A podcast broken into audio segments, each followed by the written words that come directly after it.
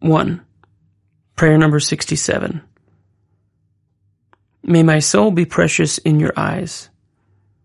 Hashem, my God and God of my fathers, you are gracious and compassionate.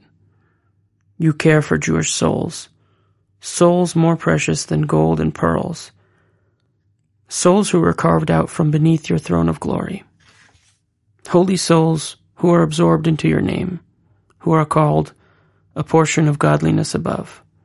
Supernal souls, in whom you took delight at the very beginning of creation. Souls who were the first to arise in your thought. Souls who are higher than all worlds. Souls with whom you took counsel in order to create the universe. Arouse your compassion on behalf of these souls who come forth from you.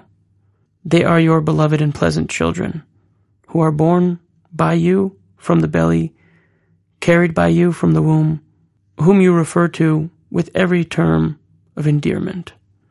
Children, brothers, friends, beloved, precious souls, whom you have never ceased to love. You have loved these souls of the Jewish people so much that you have called them daughter, sister, and mother. As our sages said, he loved her so much that he called her my daughter. As in the verse, Hear, daughter, and see, incline your ear, and forget your nation, and the house of your father. He loved her so much that he called her my sister, as in the verse, Open to me, my sister, my friend, my dove, my perfect one. And he loved her so much that he called her my mother, as in the verse, Listen to me, my nation, and attend to me, my mother. Have compassion on our souls, which possess a lovely, precious, holy beauty at their supernal root. Only you know the source of our precious souls, which is beyond all worlds, at all stages of holiness. Help us attain every sort of strength, so that we will guard our souls at every moment. May we bind ourselves to our souls for the days and years to come with holiness, purity, alacrity, cleanliness, abstinence, humility, fear of sin and piety. Honor belongs to Hashem. Help us flee from honor as much as possible. May we never have the slightest desire for any honor whatsoever. Every time you grant us honor, protect us that we will not be enmeshed in it. May we not use it for our own purposes or receive any benefit from it whatsoever.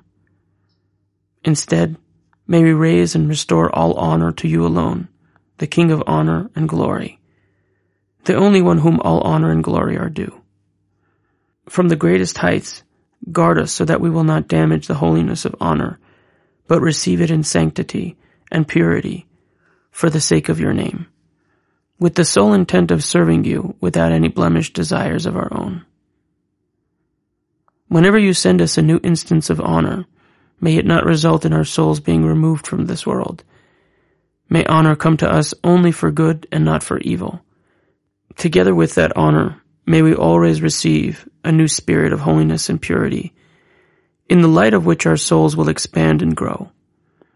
Send us a new and precious spirit, so that for the days and years to come, we will learn your Torah and serve you with awe, holy eating, and the honor of God. From this moment on, help us break our desire for eating and drinking. May we be satisfied with a little and eat that with holiness. May we be so exacting with ourselves that we do not even eat the smallest amount beyond what we need to sustain our health. May our intention in eating be solely to maintain our well-being. May we reduce our natural desires. May we be counted among the righteous who eat only to satisfy their souls. As in the verse, the righteous man eats to satisfy his soul. Tzadik ochel lesovat nafsho. Until you will raise your countenance to us and be gracious to us. In keeping with the verse, May Hashem raise his countenance to you and grant you peace.